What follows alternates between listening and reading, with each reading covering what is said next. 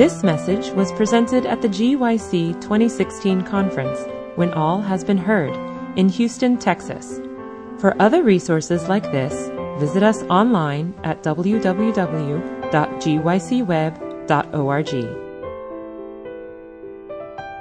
All right. Good morning, everybody. Oh, let's try that again. You guys need to have a little more pep. Did you guys have a good breakfast? Good morning. Good morning. Let's try it one more time. Good morning, everybody. All right. I'm going to need your energy today. I'm going to step away from this because I have two mics going. I'm not trying to interfere with the camera either. My name is Shawn Craig, and I'm really happy to be here, a part of the Mission Possible seminar. Um, but specifically, I'm really excited to be here um, presenting to you an introduction to health ministry. Um, my background, I've worked with missionary groups and specifically with a group, uh, Wildwood, as well as um, Light, Lighting the World, the Lay Institute for Global Health Training. For the past eight or so, so some odd years, uh, doing health evangelism, we traveled to different countries and taught different groups, and we raised up different health evangelism training schools. And we'll talk about that maybe a little bit more in detail a little later. But today I'm really excited because health evangelism, health ministry is really exciting. When you think of health ministries, what do you think of? What comes to your mind? Let's do a timeout really quickly. This is going to be interactive. This is the only way this kind of thing will work. Um, and I'm actually not going to be up here for very long. I'm just getting the preliminary stuff out of the way, and then we're going to, I'm going to get in there. So, when you think of health ministries, what do you think of? Health fair. What else? Did you, Chip. Okay, I thought you said Chipotle for a second. But was like, no, he didn't. He, he couldn't have said that. No, that's not what he meant. Okay, you said, you said the CHIP program, lovely program, great program. What else? Medical, yes, lovely answer. Patient care, good, good, good. I love you guys. You guys are awesome. This is going to be a good group. These are all great answers. What I want to do today, I want to maybe take a step back. I think a lot of times when we look at health ministries, health evangelism, we kind of have a, and all the answers you gave are great, but we kind of have a boxed approach to looking at it. And what I want to do, I want to kind of take a step back, make some big definitions, and kind of blow up the box and see what else we can put in. Well, not a box, but you know what I'm saying. Let's start with a word of prayer and let's jump right into the subject. Let's pray. Eternal Father, we want to say thank you for giving us another day of life. Lord, for your grace, your mercy that you continually bestow upon us. And Father, we're here today because we want to learn from you, not from a person, not from a man, not even from my experience, but Lord, from you. We're asking that your Spirit would do exceedingly and abundantly above all that we can ask or think. And in Jesus' name we pray. Amen.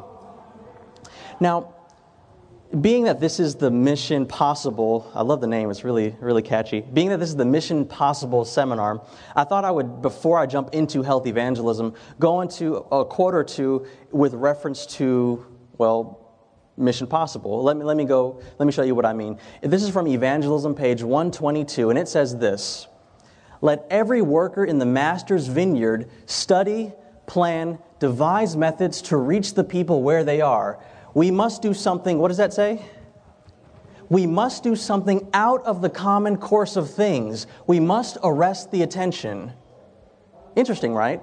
We, we can't do the status quo. Let me show you something else. I think you're going to like this one. Another one. It says this In the cities of today, now, mind you, what, what does it say at the bottom of the screen? Testimonies of the Church, volume 9. That was written, does anyone, any, any super Adventists here know the answer?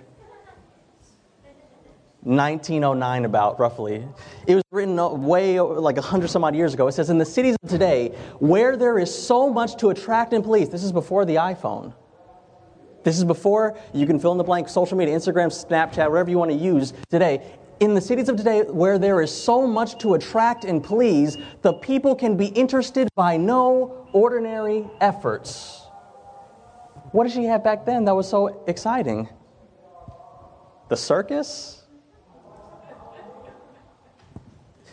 Look look at what she says. Ministers of God's appointment will find it necessary to put forth extraordinary efforts in order to arrest the attention of the multitudes. This is significant. I'm fine, thank you.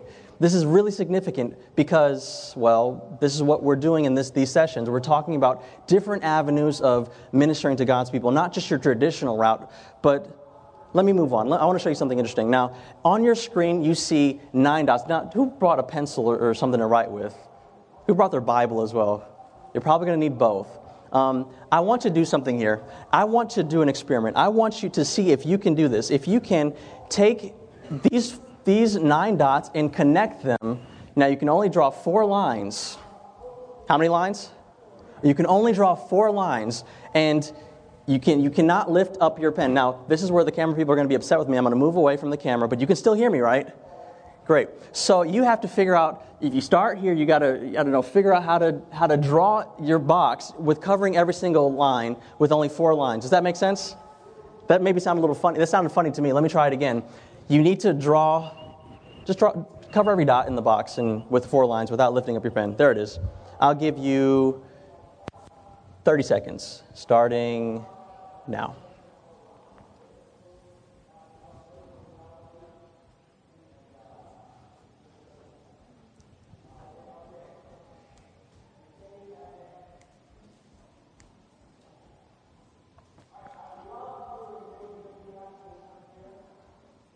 Anybody get it?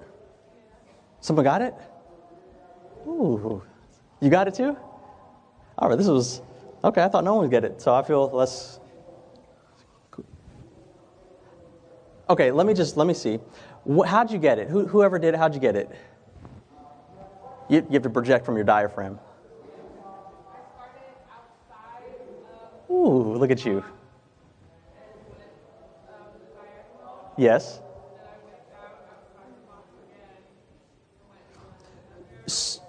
So you did something like this?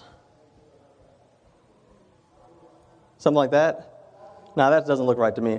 Uh, did you do something like this? Do, do, do. Did I miss it again? What am I doing? How'd you do it? Here?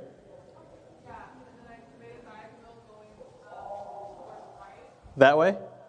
And then what else? Uh huh.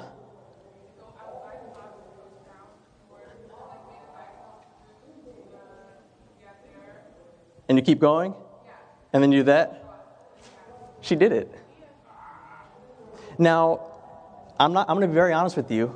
I, I, I, saw, I read this in a book a couple years back, and I said, I'm going to put this in the presentation. And when I got up here, I, I almost forgot how to do it. I'm glad you figured it out. But what's interesting is, what's interesting is to make this kind of thing work, you have to think, oh, I missed a dot there, but you know what I meant. To make this kind of thing work, you have to think outside of the box. You can't be a box thinker. And let me show you something else here. Another, another little test to see if you can think outside of the box. The object of this test, this was a test done in the 50s, and they said they, the, the, the idea is how would you fix that candle to the wall, light it, and make sure no wax hits the ground or the table? Go ahead.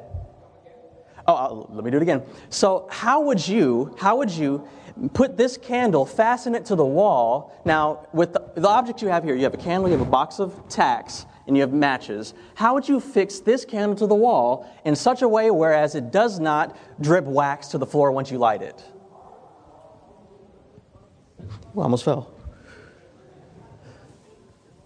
How? See, I'm just going to go home because you guys got it. So this, this is how you do it. This is most people when they when they're trying to figure this out, they take the tacks, they stick it up, they stick the, the candle to the wall, and they try to figure something out. They never think to use the box itself, the box that, that holds the, the tacks. And this is a, a, a, a bias, that mental bias that most people have called um, um, fixedness, object fixedness. That a thing is only meant to be a thing, the thing that it's used for. A hammer is only used to be a hammer. A screwdriver can only be a screwdriver, etc. That being said, when we're dealing with evangelism, I believe, based on the previous quotes that we looked at, God is looking for us to think outside of the box. Can you say amen? All right, great. Great, great, great. Now, that, getting that out of the way, even though we're going to be looking at brand new concepts, hopefully brand new concepts, I really want to, to, to hammer home this key concept. And it is the fact that I'm not going to be telling you anything new today. And, and let, me, let me share with you why. It, it, there was a pastor, it's getting really loud around here, isn't it?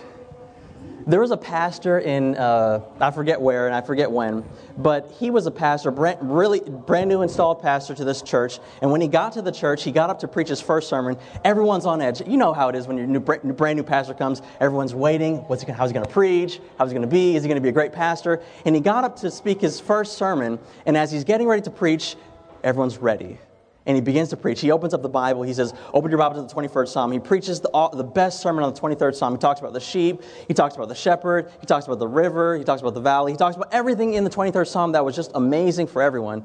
As they're leaving, you know how it is when you go to church, you, you, the, the, everyone walks out, the pastor shakes the hand. They're all shaking his hand. Thank you, Pastor. Oh, that was great. And at potluck, when they're, they're just so excited, they said, Oh, that was a good sermon from the pastor. Wow, everyone's excited, talking about the pastor at potluck in the best way possible, you know. And then after this, well, they're excited about next week. Wouldn't you be? I would be. So they, they, they, they go to church the next week, and the pastor comes in there. Everyone's excited. Oh, okay, what's the next sermon going to be like? Oh, man, it's going to be exciting.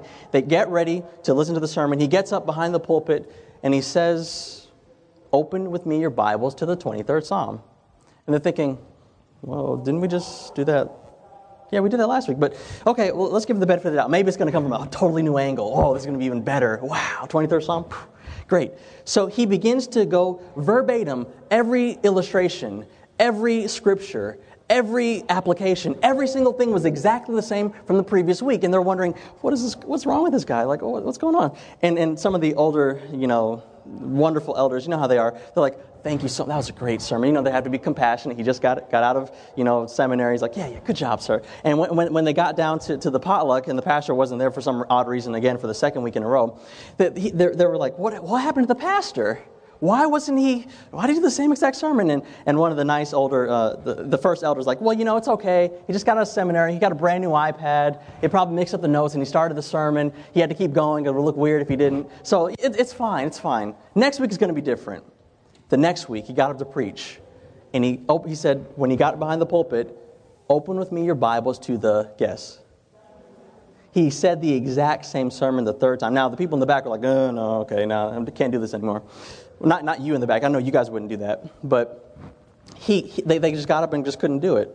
And at the end of the sermon, they wouldn't even look at him. They just kept on walking past him, like, yeah, thank you, sir. Thank you, Pastor. And at potluck, they said, First elder, you need to handle this because this is, this is just too much. We can't deal with the same sermon again. We're tired of sheep. No more sheep. And it, well, the first elder said, Well, you're right. Let me talk to him. So, first elder went to the pastor's house and, Hey, pastor, you know, we love you. We think you're the, the best pastor ever. And, and we love the way you deal with the, the members. The children love you. Everyone loves you. And you know, pastor, you're a wonderful speaker. We love the sermon you've been giving. And, you know, it's a great sermon. I mean, it's awesome. Sheep are really good, but maybe next week, no, can we talk about goats? There's a good verse about sheep and goats. You know, can we talk about something a little different next week? And he says, Oh, you have a problem with the sermon I've been preaching. He says, Well, I don't stop preaching a sermon until the church starts living the sermon, is what he said. Now, I say that to say this. I'm not saying that, that you are not living in some aspect of health evangelism or anything of that nature, but I don't feel I don't have any issues or problems with, with preaching something or sharing something that's been heard before. Actually, if you turn with me in your Bibles to the book of 1 Corinthians, 1 Corinthians, we're going to be taking a look at 1 Corinthians chapter 15.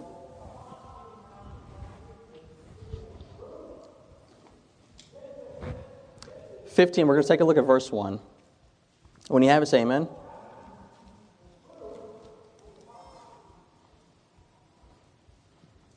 Let me know by saying amen. Check this out. It says this. In, in 1 Corinthians 15, verse 1, it says, Moreover, brethren, I declare unto you the gospel. Now, notice this. Is he sharing with them something they've never heard before? Look, look, look at the verse. It says, Moreover, brethren, I declare unto you the gospel, which I it says preached. Is that in the future tense, past tense? What, is, what tense is that? He says, I've already preached to you the gospel. I'm declaring it to you again. Moreover, brethren, I declare unto you the gospel which I preached unto you, which also you have received, and wherein you stand. And notice this, verse 2 by which also you are saved if you keep in memory what I have preached unto you, unless you have believed in vain. Here's the concept of the text it's saying that it's okay to hear some things again and again and again. That being said, let's move on. Now, I want to do this. In order to, to, to deconstruct or understand a little bit better health evangelism, I think we should look at a few uh, key, key aspects of health evangelism. Number one, let's take a look at this. Uh, what am I doing here?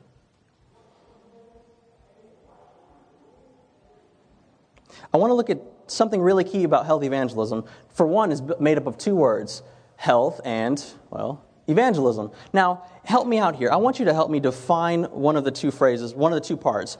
Let's define. Is it working? What is health? Now, this is where you talk.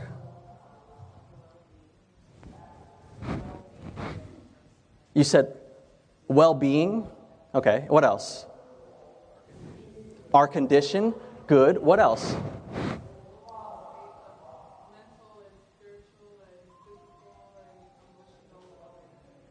I love that answer. Okay. Let me do this. Let me, let, me, let me switch it up just a little bit. When I say the word health, we're going to do word picture association. When I say the word health, what image comes to mind? Or better, when I say the word happy, what image comes to mind? When I say the word angry, what image comes to mind? You said who? I thought you said, you, I keep getting thrown up. Said, first, I thought you said Chipotle, and then I thought you said something else. But okay, good. Angry face. Um, what other, what, when I say the word uh, school, what image comes to mind? Buzz. When I say the word health, what image comes to mind? That was way different than what I thought was happening. I heard salad. I heard apple. What else? Fruits. What else? Vegetables. Exercise. Now, can I be honest with you? Let me, let me unbutton this so I can be really honest. When, when I go to churches to do health seminars or when I do any kind of health anything, and I get up to do the introductory thing, I ask them the same question what is health? And they always say, well, health is like, you know, and I say, wait, never mind. Give me a picture, image. What do you, what do you get when you think of health? They say, well, health is like an apple. Or, or health is like a salad, or health is like a, a, a piece of tofu, and stuff, stuff like that. Or, you know, this is what they say. They say health is, and they always say health is equal to food. Is that, but, but, but isn't health more than food? I heard someone else say exercise. But, but check this out. If you are stuck in traffic, I'm from Atlanta, and so I get stuck in traffic. You know I'm from Atlanta. I get stuck in traffic all the time. All the time. And it's annoying because some days my commute, which should be a 10, 15 minute commute, turns into 35 minutes, 45 minutes. And when I'm sitting in my car, you know, I put on the Fernando Ortega, you know, trying to get, you know, find peace in my soul. And I'm just driving, and it's just, and what's happening in my heart? Not, not, my, not the medical physical, like your heart is your mind. No, not that one. But what is happening in my physical heart? The, my blood pressure is doing what? Now, is there anything happening to me physically that should be causing my blood pressure to go up? Did someone inject me with some, uh, some epinephrine? Did someone do anything to me physically? No, but my mental state is affecting my physical condition. Are you with me? And, and, and I read a study not too long ago where it's talked about cancer, and, and cancer uh, people who have cancer and how, how their, their cancer goes into remission versus people who have lots of guilt in their cancer and, and, and how, they, how their cancer goes into remission. The people who have lots of guilt, and they did a study, they, they said emotional guilt, when you feel bad about stuff in your life, those who felt guilty about something tended to have higher, or excuse me, lower, chan- lower, what am I saying? They didn't go into remission as much. You, you're with me? Okay, good, I'm glad. So check this out the idea then is that your guilt, if you feel guilty about something, if something is plaguing your mind or your soul, there, there, it is, when someone's plaguing that part, when something is plaguing that part of your body, your mind, it affects your body. So if your spiritual state affects your body and your mental state affects your body, then these are all connected. And I don't know where we got this idea where we can just take, take the person and, and slice them up into categories. Well, that's the spiritual side of things, and that's the, the emotional side of things, and that's the physical side of things, and they're all separate little entities. You're all together. So health is an altogether concept. Health deals with the whole person. So then let me, let me do some applications to this. When you go to church and you listen to the preacher preach, is he preaching about health? Yeah. The pastor every single it's not just health day. Every single Sabbath, every single time you listen to a, a message that affects your soul, it affects your health because health does not only equal food, health equals your entire well being. Are you with me? And if you have like, if you're going through some stressful times, you need to call up a buddy. And I, I do that with my buddy over here, Evan. I call him all the time. And, and like, hey man, I need some help with this. I need to work this through. And I, I just chat with him for 10 minutes. And he's like, yeah, you're kind of nuts, but don't worry, this will help you. And he gives me some advice. That's helping me with my mental health, which actually infects my whole soul, etc. My whole mind, body, soul, etc. So here's, here's what the World Health Organization says, and we're just, it's just echoing what we just mentioned earlier. Health is a state of complete physical, mental, and social well-being, and not merely the absence of disease or infirmity. So that's, that's, that's health. Let me ask another question. That was great timing. Thank you, Jared. I want to talk to Jared after this. That was good. Um, so, what is evangelism? Now, this is a little more tricky. I don't have a World Health Organization quote for this one. This is where you help me out.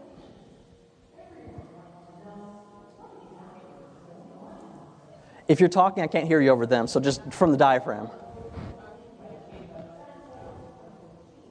She said, communicating with others who Jesus is. Anyone else? Sharing the gospel. Lovely. Anyone else?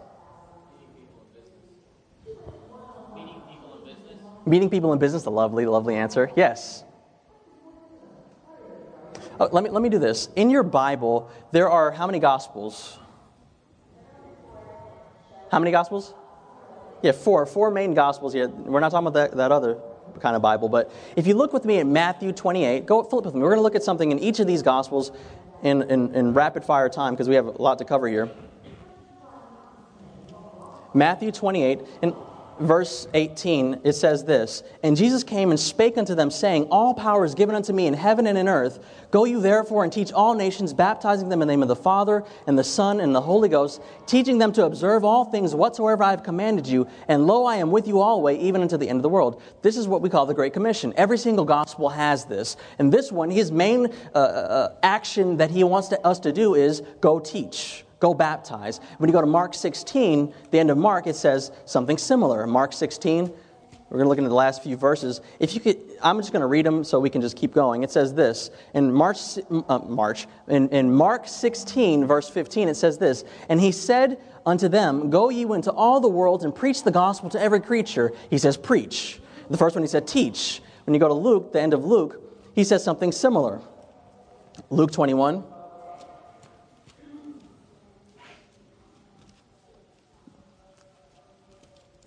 Excuse me, Luke 20.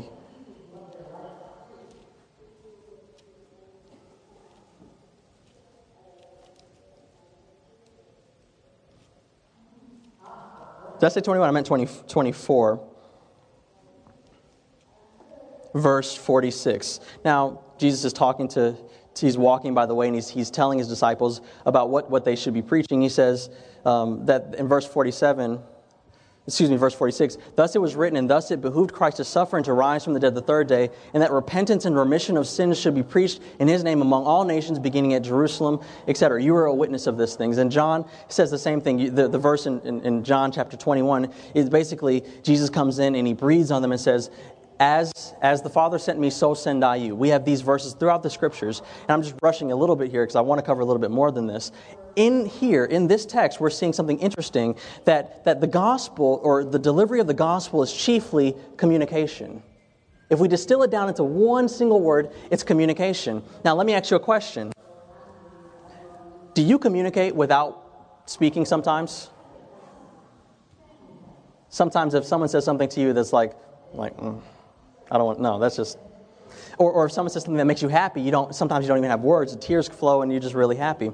Now, because I travel, I used to travel quite a bit with, with, my, with doing mission work and, and, things of that nature, I had the unique opportunity to put myself in situations where I could not communicate for myself. Has anyone ever had that experience where you just, you couldn't talk and you're just walking around trying to communicate something to people like, and you're just, you're just put to this place where you can only grunt and like, uh, mm, uh, mm, uh, and you're, all you're doing is just that kind of stuff. And it's really frustrating. And, and sometimes in, when I started learning a little bit of Spanish, I know a little bit of Spanish, when I started learning it and I would hear the translators like, that's not what I said. That's, no, it just, and I would say, I'll try to do it in Spanish. Like, no, that's just even worse. Never mind. Just, I'm sorry. And, and they, they would just go, go on and try to communicate for me. It would just be really tough. Can you imagine the frustration that God feels? God Evangelism is God's method of communicating his love to the world. Are you with me? Evangelism is, is, is, is his way of, of, of sharing his gospel, sharing his love to everyone. And we are the medium to do this. Are you with me? You and me are his mouthpieces. You and me are his hands. You and me, we are the ones that express this love to the world. And what happens when we don't do it? You, you, you, I, I, can imagine just a little bit of how he feels when I couldn't communicate when, I'm, when I'm in these foreign countries. And, and the concept of evangelism, if we distill it down to its most basic element, is communication. And it's, it's expressing the love of God.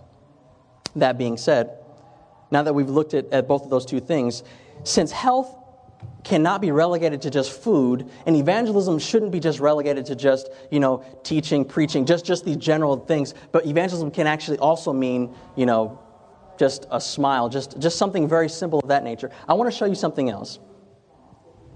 Every person in the world, this will help uh, clarify a little bit more of what we meant. Every person in the world can be put on a scale of 0 to 10. There's 0. Well, not yet. Just give it a second, it, it comes through.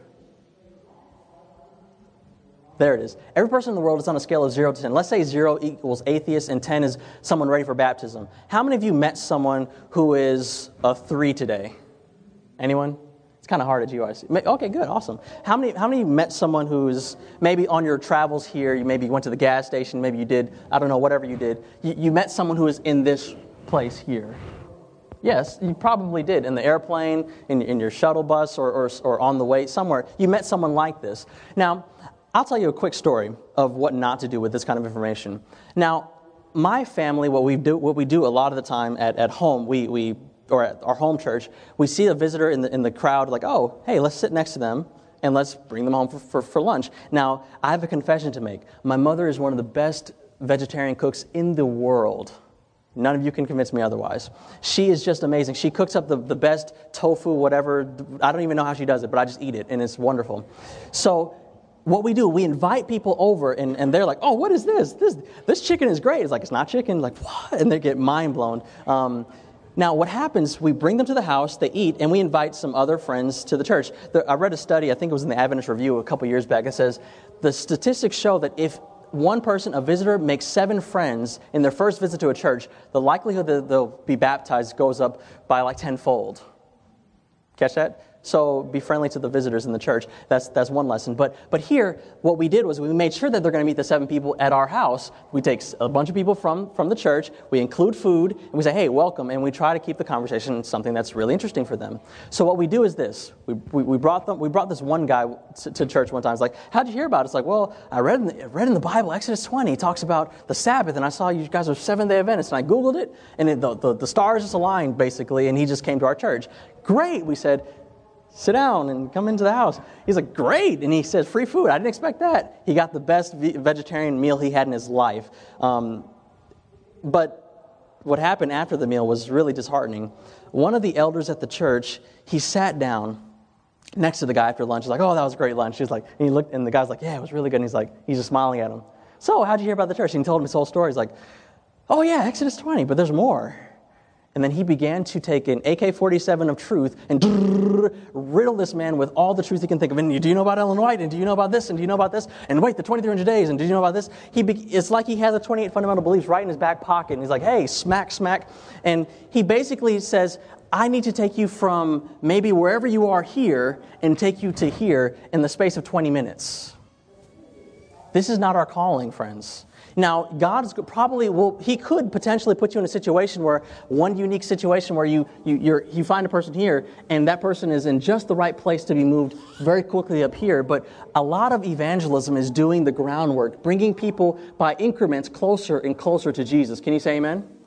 So the concept here is that we are, our calling in life is to bring people closer and closer. Now, let me be honest with you. A lot of traditional evangelism methods only focuses on people that are about here. What do we mean? We send out flyers, we send out these leaflets that say, uh, come to this evangelistic series, and, and, and, and the people have to be interested in either prophecy, history, or one of these unique things, and they have to be, they have to be into it already, and then we kind of bring them the rest of the way through Bible studies, through evangelistic series, etc. But what about these people who aren't really ripe fruit, who, who need to be some time to be worked with? They need to be expressed, they need the love of God expressed to them to be able to be in a place where they're interested in baptism or interested in Jesus.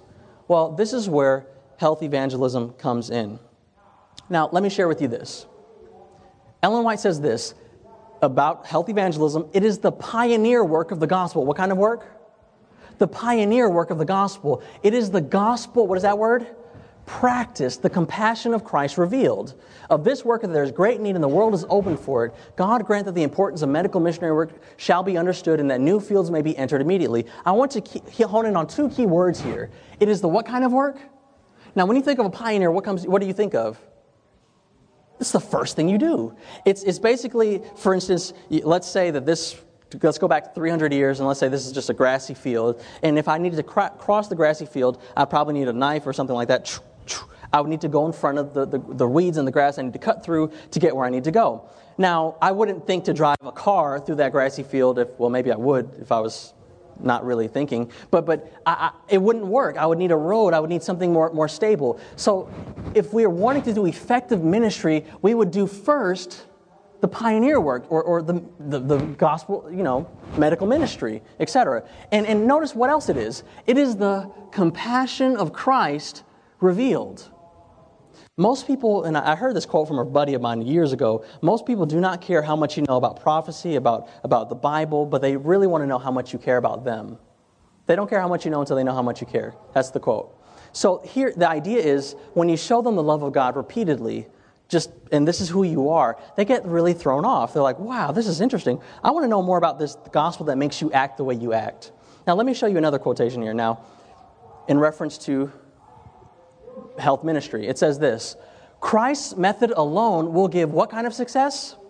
It says true success in reaching the people. The Savior mingled with men as one who desired their good. He showed his sympathy for them, ministered to their needs, won their confidence, then he bade them follow me. Now, if you had to, if you had to, to break up this se- into sections, how many sections do you see here?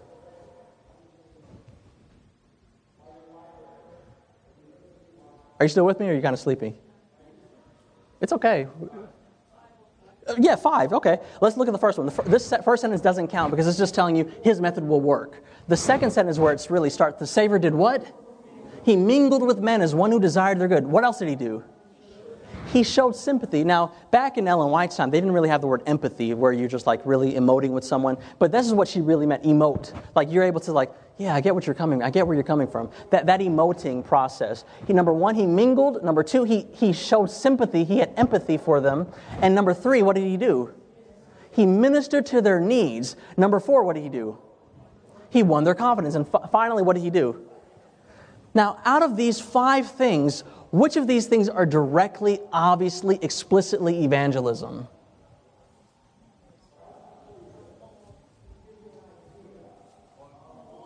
All? Yeah, okay. I'll, you guys are, I like you guys. Now, check this out when, I, when we think of evangelism, when I think of evangelism, when I used to think of evangelism, I thought evangelism was passing, was, was merely uh, uh, preaching, teaching, knocking on doors, and this was what evangelism was. But I'd never had the notion that evangelism couldn't simply be as, could be as simple as making someone feel a little bit better do you know what I'm saying? Bringing someone from that zero to maybe that 1.5 or something of that nature. That evangelism was, was simply being in the right place at the right time, mingling with someone, having a word in due season. It might not even be a scripture, but it could be simply it's going to be okay. Hand on the shoulder. That could be evangelism. Now, now, when we look at this, this implicit evangelism, it's evangelism, but it's not as explicit, it's not as overt as this other type of evangelism. When we look at this, mingling, is that really explicitly, I'm preaching to you? No. When you look at, at, at, at showing sympathy for someone, is that explicitly evangelism? Not really. When you minister to needs, depending on the types of needs, if someone's like, oh, my knee hurts, and you give them an ice pack, is that explicitly evangelism? There's no Bible involved with that. No. In winning confidence, that's not explicitly evangelism. Actually, when you, when you look at this, the implicit side of things, it, it's far heavier than the explicit side of things. So when you see the, the ratio of implicit evangelism to explicit evangelism that Ellen White presents here as Christ's method, majority of the stuff that is done is implicit. The heaviest lifting in the evangelism balance, I guess, if you want to say, is done on the side that doesn't look like evangelism. Are you with me? You guys looking at me like I'm kind of crazy. Let me show you another chart so we can get, get that out of our, our. Let's go here. So, again, we're looking at implicit and explicit evangelism. So, what do we mean? So, we mean when we look at evangelism, when we look at, at, at kind of the flow and way, the way it should go, we have first contact. And what, this is what I like to call first contact outreach. This is when you just simply meet someone for the first time and you just. I, I can't think of a better way of saying this, so forgive me. You would just butter them up. And I don't mean that in, in, in, a, in, a, in a salesman type way, like I'm going to sell you a used car, not that kind of way. But when I, what I mean is you meet them, you connect with them, and, and you, you try to, to build a friendship. Because this whole thing, evangelism in its nature, is built on making connections. It's built on, on becoming a friend. It's built on, on, on that first contact. So it's built on knowing how to have a conversation. How many of us know how to have a conversation? Wait, have you afraid of it? No, no, none of us? I, I, saw eight people in the front say yes. Um, so it's really simple. There's levels of conversation. I didn't put it here because I thought most of us know how to do it, but let's just do it really quick. Let me see what time I have. I have a little time. So there's levels of conversation. There's like your, your generic level. You know when you're on the train, you're on the plane, you're in your automobile, you're just stopping by something. You're on the train and you're like, hey, how's it going? Now, generally, people don't wait for the answer. They're like, oh, okay, okay, bye because they don't expect you to respond with how they're actually doing because it's a cliche. That's the first level of the onion of conversation. You can peel back the next layer. Once you get past that onion of conversation, the cliche, the general stuff, you go into information. You go into, yeah, kind of hot in this train, isn't it? Isn't that kind of the natural outflow? You go to cliche, information, and then you go to opinion. Ooh, that was a crazy election we just had. What do you think? I'm not, I'm, this is not, I'm not endorsing or, anyway, let's, let's get away from that subject. Anyway, so opinion. So you have the cliche, you have information, you have opinion, then you go to feeling. How do you feel about fill in the blank? And then the, finally, in the crux of the matter, when you get to the very center of the onion, onion's not a really nice description of the center, but it's, it's, it's all I got. It's the heart, the necessities, the actual needs that the person has. Like someone might have, someone came to me not too long ago, hey man, I'm really having trouble with this thing.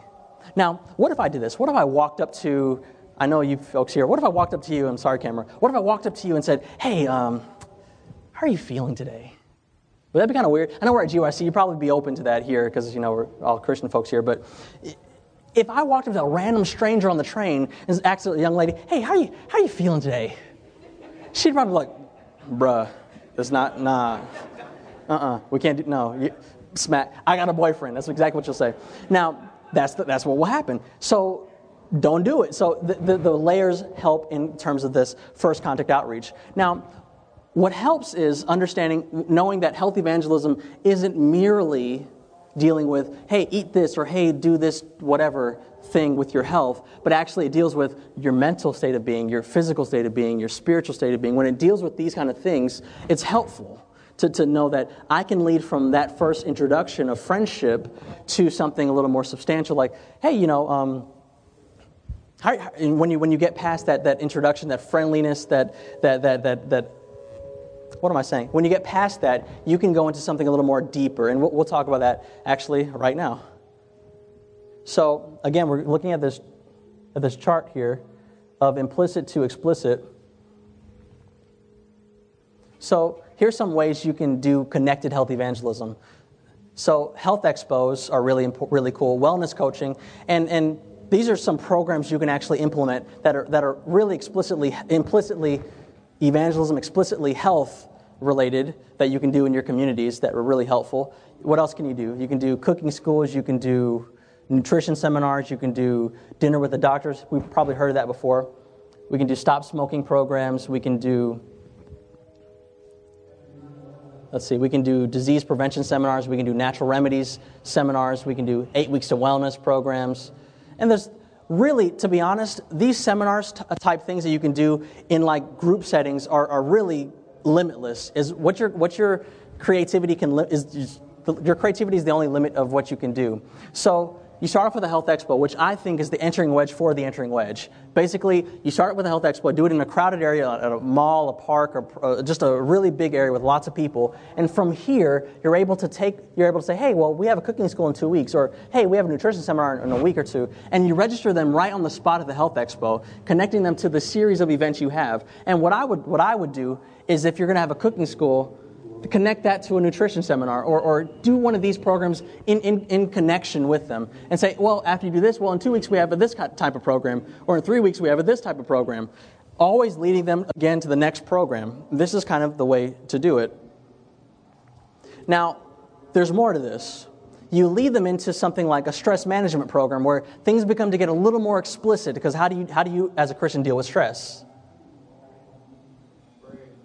I mean, I do. I pray, um, and I think you do too. You pray, or depression recovery as a Christian, because I mean, everyone everyone goes through dark moments. What do you deal with? How do you deal with your, your, your, depression? Well, these are we have Christian answers to these types of issues, but these are, are still a little. These these issues are are not as explicitly religious. Now, when I continue here, by the way, if you need this presentation, not, Merry Christmas, I'm going to give it to you. Just just come, we'll talk about that a little afterwards. Um, next one as, as we go a little more into the explicit side of things, you have your social seminars like financial health, uh, family wellness. You can do these kind of programs at your church and things of that nature. Um, you can do Bible studies, which your Bible studies can still be in that middle middle area where you're talking about still history type of things. You can talk about emotional well-being through the Bible, etc. But that can also lead you into something more uh, solid, something more more explicitly evangelistic. Now, leading from there, you go right to your evangelistic series, and then you're obviously you follow that up with your baptism and discipleship, and then the cycle begins all over again. The new, the new baptism and discipleship folks, they're going to be doing the implicit evangelism at the other side, other top, other other part of it. Does that make sense? Okay, cool. Let me see here. So let's look here at types of health evangelism. Types of health evangelism. Now, just to be really brief, there are three major types of health evangelism. Number one is personal health evangelism. We mentioned that a little bit with, with the communication, with the connecting with people personally. Um, there's also team slash group health evangelism. We mentioned that a little bit as well when we talked about you know the different programs you as a church or you as a group can do, and we'll jump into that a little bit later, a little more with a few more tangible things there. But there's also the institutional type health evangelism that you can you can do as well. Now, what do we mean by that? Now, let me show you this we see all these types of evangelisms right, kind of, right here in this long p- paragraph, and I'll read it to you. It says this During the past few years, the Beehive in San Francisco has been indeed a busy one. Many lines of Christian effort have been carried forward by our brethren and, brethren and sisters there. These included visiting the sick and destitute, finding homes for orphans, work for the unemployed, nursing the sick, uh, teaching the truth from house to house, distributing literature, conducting classes on healthful living and care of the sick. A school for the children has been conducted in the basement of the Laguna Street Meeting House. For a time, a working men's home and medical mission was maintained. On Market Street, near the City Hall, there was treatment rooms, operated as a branch of the St. Helena Sanitarium. In the same locality was a health food store. Near the center of the city, not far from the call building, was conducted a vegetarian cafe, which is open six days out of the week, entirely closed on the Sabbath. Along the waterfront, ship mission work was carried at carried on. At various times, our ministers conducted meetings in large halls in the city. Thus, the warning message was given by many. You see, there's so much effort and work that could be done. And, and here we see different things that could be done. Visiting the sick and destitute, that's something I can do personally. Finding homes for orphans, we can, we can try to do that, but there's organizations out there that, that help with that. That's group type work. Work for the unemployed, nursing the sick, you know, teaching truth from house to house. You know, these are different things that can be done on a personal and team level. But when you look at, at this, a school for the children, that's not something I can just gather together a group of 20 people like, okay, let's do a school. Let's just, uh, let's go to that library and create a school. That's an institution. A, a working men's home, which is basically a homeless, men's sh- homeless shelter, a medical mission, treatment rooms, health food stores, vegetarian cafes. These are, these are more institutional type things, and this still counts as health evangelism. Now, I'll share with you another quotation here um, from Counsels on Health, page 215. It says this In all parts of the earth, they, that is us, are to establish sanitariums, schools, publishing houses. And notice this last sentence. And what is that word? Kindred, kindred facilities for the accomplishment of his work. When we say kindred facilities, that gives us an open door for just about anything related to this kind of stuff. So what, what, what, do we mean? When we say, let's for instance, let's say a restaurant. Let's say God wanted us to, to do a restaurant. Now, I don't know about you, but I've seen plenty of good Adventist restaurants close. How about you? They're great, they're awesome, they sell great food, but it just, for some reason it's not able to sustain itself for whatever reason. Now, in my thinking, well, something that could be a little more sustainable is not a full on restaurant, but maybe something as small as, well, well, here's an example a juice bar.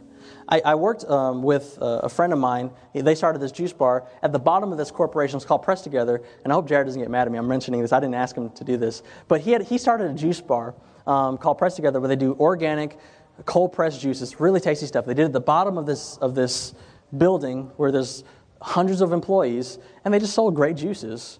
And you know, people just flock to it. It's just at the bottom, like, oh, no coffee shop? Great, I get a, get a, get a green juice instead. And they just go for it. They just guzzle the stuff down. It's amazing.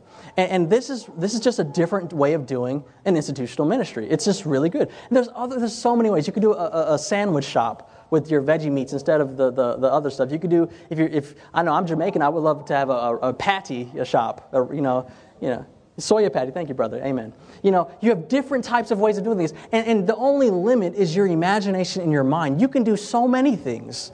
That is, that's, that's a business that you can actually sustain yourself on and still help people. Are you with me? Okay, good. Now, I want to go back to a concept I mentioned previously in terms of team health evangelism. And I want to show you, I, think it's, a, it's not a novel idea, but I think it's something that has been not used as much a community health club. Now, what does that look like?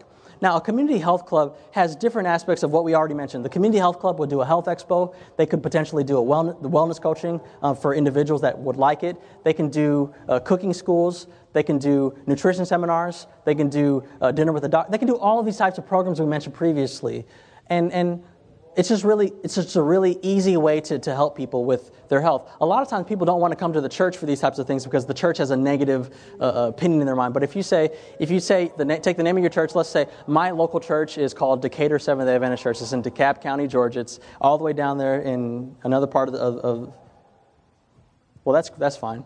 It's, it's another part of, the, uh, of, of the world. But if I were to take this concept of, of health clubs and I would just take the name of my church, the Decatur Health Club, and just get my own little branding. And you can get you can do that yourself, or you can find someone who can do it for you. Um, all you got to do is just just create the flyer. Say, hey, we're meeting at this local community center. You can do there's recreation centers all around everywhere, uh, or, or a YMCA, or even in the fellowship hall of your church. When you do all of this stuff, you, you can just go ahead and present this to the, them and say, hey, we're doing a health expo. Come on out and just invite them. Get involved with the community, and they'll love it.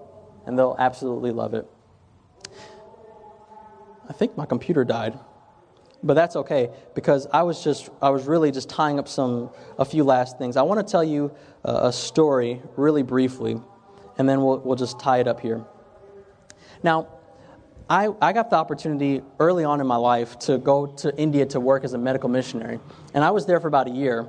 Um, and one of my friends, his name was Andrew Jones, he was knocking on doors, door to door, doing medical missionary work. And I, I thought that was amazing because he barely knew the language. He was just starting to get the language, and he's just saying, Well, I'm going to try. And he's knocking on doors, saying, Can I help you with your health? Can I help you with your health? Can I help you with anything that you need? And this man, this man was just had this terrible back pain. He's like, "Oh yeah, my back is just oh, terrible." But as Andrew scanned the room, he noticed there's all these idols everywhere. And Andrew was impressed. Now Andrew normally doesn't do this kind of stuff, but Andrew was impressed. You need to be, be very direct with this man. And Andrew was impressed to say, my God is way more powerful than all of your other gods. Now, idols are just all around the wall, just everywhere. And, and Andrew was impressed to say, My God's more powerful than your gods. He can fix your back. And the man's like, taken aback, like, Oh, really? He's like, Yes. He says, Watch. He's like, and he, and he says, uh, Let me pray for you. Let me do some treatments for you, and let's see what happens. So, Andrew prayed for the man. And the man said, okay. And Andrew gave the man a back massage because that's a part of health, health, evangelism as well. And Andrew put a hot fomentation, a hot towel on his back as well because that's a part of health evangelism. And Andrew talked with the man, helped the man feel a little better. And he says, I'll be back in three days and we'll see how, how your back feels. Just keep on putting the hot towels on your back and we'll see what happens. Andrew came back in three days and he walked inside the house. The walls that were so full of colors and different idols were all bare. he, he didn't have any time to put anything else up yet. And, and as he walked in, Andrew's like, What happened to all the different guys? Like, the man's saying, Look, look at my back. He's like, I, I, I, can, I can, your God is way more powerful than my God. Simply from health. I have another story, like, this is, and this is actually from my own personal experience. I was ministering in Haiti um, after the earthquake, um, couple, maybe a year after the earthquake, we were doing health evangelism on an, isle, an island off the coast of Haiti, which is also part of Haiti, called the Isle of Tortue, and the Isle of the Tortoise, if you're being particular. And, and we flew there in a little airplane. I hate small planes. I actually hate every type of plane because I don't like flying. But uh, I flew to that small little, small, uh, uh, uh flew from Port-au-Prince to Port-au-Pay. From Port-au-Pay, we had to get on this little boat. The boat is probably as long as these, these couple chairs right here. And we're just, the waves are so big, we're just like, whoa okay. And we finally get to the port. We got to the port, and when we're at that port, we start walking up and down the streets saying, Does anyone need help with your health? House to house work, simple, simple stuff. And we're knocking on doors, and every single house invariably had an issue with their health there's only one hospital on that small little island, and it's all the way on the mountain, and if you're really sick, you can't really get up there. And so we were just trying to just help people with their health in a very simple way. And most people just are, were dehydrated or just didn't have access to good nutrition. All we were doing is helping them with the simple things that we, we knew to help them with. But at the same time, during the day, we would do this, this health, health door-to-door work, and in the evenings, we would do evangelistic series. And, and one time, one day, it was like a third, was, the day is important. It was, a, it was a Thursday night, and we were knocking on doors, and we finally came to this door, and this lady says, Oh, my head is killing me. Oh, my goodness, it's terrible. I was like, Well, did you drink water? Like, yes, I've drank water. Did you do this? Yes, I did that. It's like, well, here, let's do a hot foot bath for you. It's a, it's a type of hydrotherapy treatment.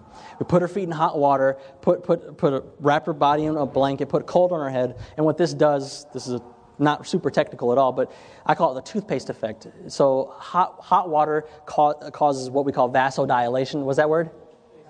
Yeah, you got it better. But yeah, makes your vessels go big. And cold water causes vasoconstriction. Was that word? There it is. There it is. So we put hot on the feet, warm on the body, cold on the head, and what happens is what I call the toothpaste effect. You know, the derivative effect is the official name. Blood kind of gets away from the, from the head and moves, circulates evenly throughout the body. Now, we did this for her, and this generally helps with headaches or any kind of ache for that matter. But she's like, well, okay, this, I feel better now. And we left. And as we're leaving, we were impressed the next day to, you know, just go back and visit her. She came back, we came back, like, how are you feeling now? I feel better, I feel fine. But really, I hear you guys are doing programs in the evening, Bible programs. Like, yes, we're doing Bible programs. Um, what do you, what do you think about, about, about eating pork? It's like, well, I mean, if you, what if you look here? It's just. And she's like, she's like, oh, oh yeah, you're right. Yeah. Well, my church doesn't teach that. Well, what do you think about about about um, what else did she say? She said eating pork. She said, what do you think about uh, about about eating this thing or, or, or wearing that thing or, or, doing this thing or, or, or doing that thing? And every single time we're like, I mean, if you just look at this verse over here, it's just. And she's like, Yeah. Well, okay, I'm coming tonight. I'm coming tonight. You're gonna. I want to hear a little more. And so that night, it's funny. She didn't come with us the night before because that night there was no there was no program. It's Thursday night. We take the day off. But Friday night we had a program, and that Friday night we were talking about the true church and Bible prophecy. We are talking about Revelation 12. And as as we opened up the scriptures that night, we made an appeal. And do you know that almost no one got up for that appeal? Except for her. It was because of, of doing door to door health evangelism work in that area that she was inspired to say, hey, they're not just about health, they do other things too. And, and it, it, put the wheels in, in, motion in her head like, we can do, I, I, let me ask them about, about some questions I have in the Bible. And she really tried to trip us up, but it didn't, but we just like, well, you know. And because of that, God was able to use that opportunity to bring her to his church, bring her to his, his, is true church and Bible prophecy. You know, as I'm wrapping up here, because I think my, my, clock is dead, um, but what if, and this is just a what if, what if the church was known for not just talking about God, but being about God? What if when people drove past the, the community centers, drove past our churches, they would think, oh, that's a powerful community center. My, my child can get their G, GED there or my child can get, get, get help there, or, or man, look, I, I can get my blood pressure checked there if I wanted to, or if I have an issue, any type of issue, the first thought is to go to the church rather than anywhere else. What if the church was radically different in the minds of the people that are, are around us? I think that health evangelism, and, and not just health evangelism, like let's talk about tofu, but health evangelism, let's talk about the mind, body, soul. Let's reach people in a very comprehensive way. I think that type of ministry, done effectively, can actually change the way people see the church, and in effect, change the way people see God, and in effect, change the way the world is. So, I have maybe a solid six minutes left, and I'm done. Um, so, do you guys have any questions, maybe? Comments, concerns, anything? to start with. Did you hear his question? He said, if you've never done anything like health evangelism before, what's a good starting point? My opinion, my opinion, there's, there's a few things you can do. Number one, assess yourself. Know where your strengths and talents lie. Do you know in, in the last, Jesus' last sermon in the book of Matthew was Matthew 24, for the most part. He talks about signs of the end and all what, you know, this is going to come and that's going to come and this is going to come. And then he sums up this, this, this, this sermon with three parables. He does the parable of the first one, who knows which one it is? Matthew 25. Forget it, it's okay. I have like three minutes left. Um, the first parable is, is the, the, the, the virgins. And the, that first parable, the whole point of that parable is to be ready. The second parable then goes into how we ought to be ready. It is we're given all given talents. So don't d- disabuse your mind of any concept that people tell you that you know. Uh, oh, in order to be ready for the last days, you have to do a lot of absurd things. I mean, you do kind of, but not really. I mean, the way Jesus outlines for us to live in the last days is to live to be ready by do, using our talents for God. Does that make sense? I, I really summed up a, a 30 minute talk in just 25 seconds there. But, but the concept is that, that in the end times, we ought to be ready. In order to be ready, we got to be using our talents. And for who? The last parable tells us the sheep and the goats. What is the difference between the sheep and the goats? The sheep say, you know, Lord, I didn't see you. I just did what I thought was right because I wanted to help people. That's in my heart. The other group says, you know, Lord, I didn't see you there. I would have done it if I saw you there. One person needs to be motivated by seeing Jesus. The other person says, I just help people because I love people, period. So the whole point of that last little bit is be ready by using your talents to help others, period. Now, so the first step in doing this kind of ministry is number one, knowing what your talents are, knowing how, how what God has given you to bless the world with. That's really helpful because then you can say, okay, well, I can use this to, let's say, I'm going to use you as an example, Evan, because I, I know you probably the best out of anyone in this room. Evan, Evan does a wonderful job with photography, graphic design. Um, now, this is how he ministered to the world. I mean, did you, what did you do? Did you do stuff for GYC this year? He, he, did the, he did the theme and all that stuff. It looks great, doesn't it? It's awesome. And, and he's able to, to minister to, to not only this, but other ministries through the same exact process. Why? Because he found his God given talent that God has given him. I said that twice, that's redundant, but he found his, his gift that God has given him, and he's using it to minister to others. Now, all of us have something similar like that. I mean, ask anybody. The, the, everyone has a gift. Someone, some is speaking, some is that, some is anything you can find your gift, and, and God will use you to the best of His ability, not yours. Um, another, another thing you can do, I mean, there's different uh, courses, um, health evangelism courses. You can just Google it. Um, the one I was most affiliated with was Wildwood. Um, they have online stuff. They have online courses as well. They have um, on-campus courses. You know, these are, these are good places you can go to do that as well um, if you want to get into it. But the first step always is understanding who you are so you, you're able to better affect the world around you. Any other questions in my last two minutes? Yes.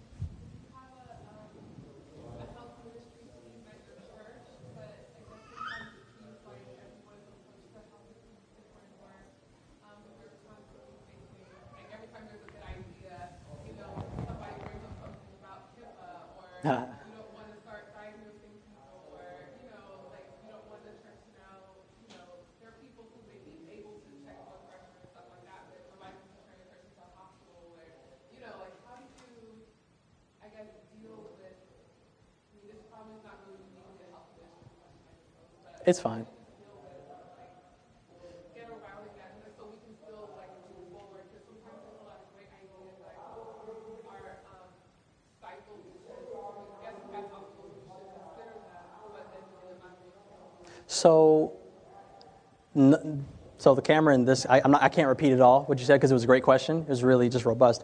But um, to, to, to just give you a quick answer, it's really important to know that there is a place for doctors, there is a place for nurses, there is a place for health, healthcare professionals in this type of work.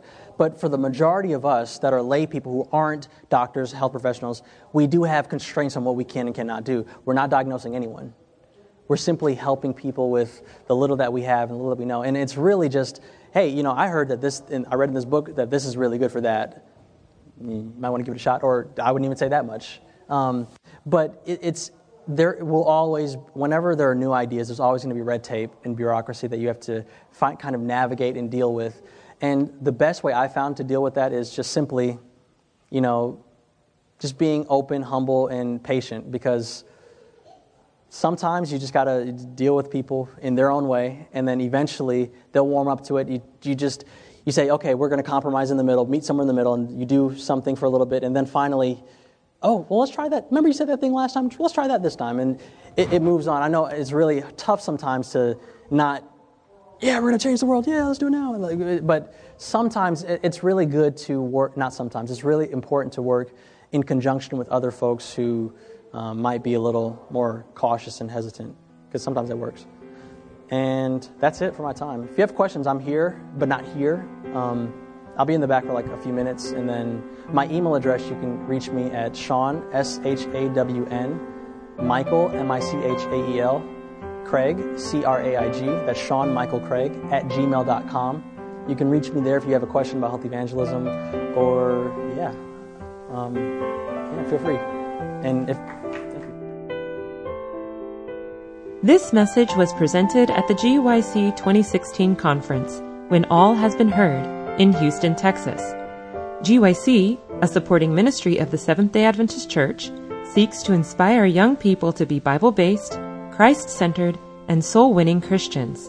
For other resources like this, visit us online at www.gycweb.org.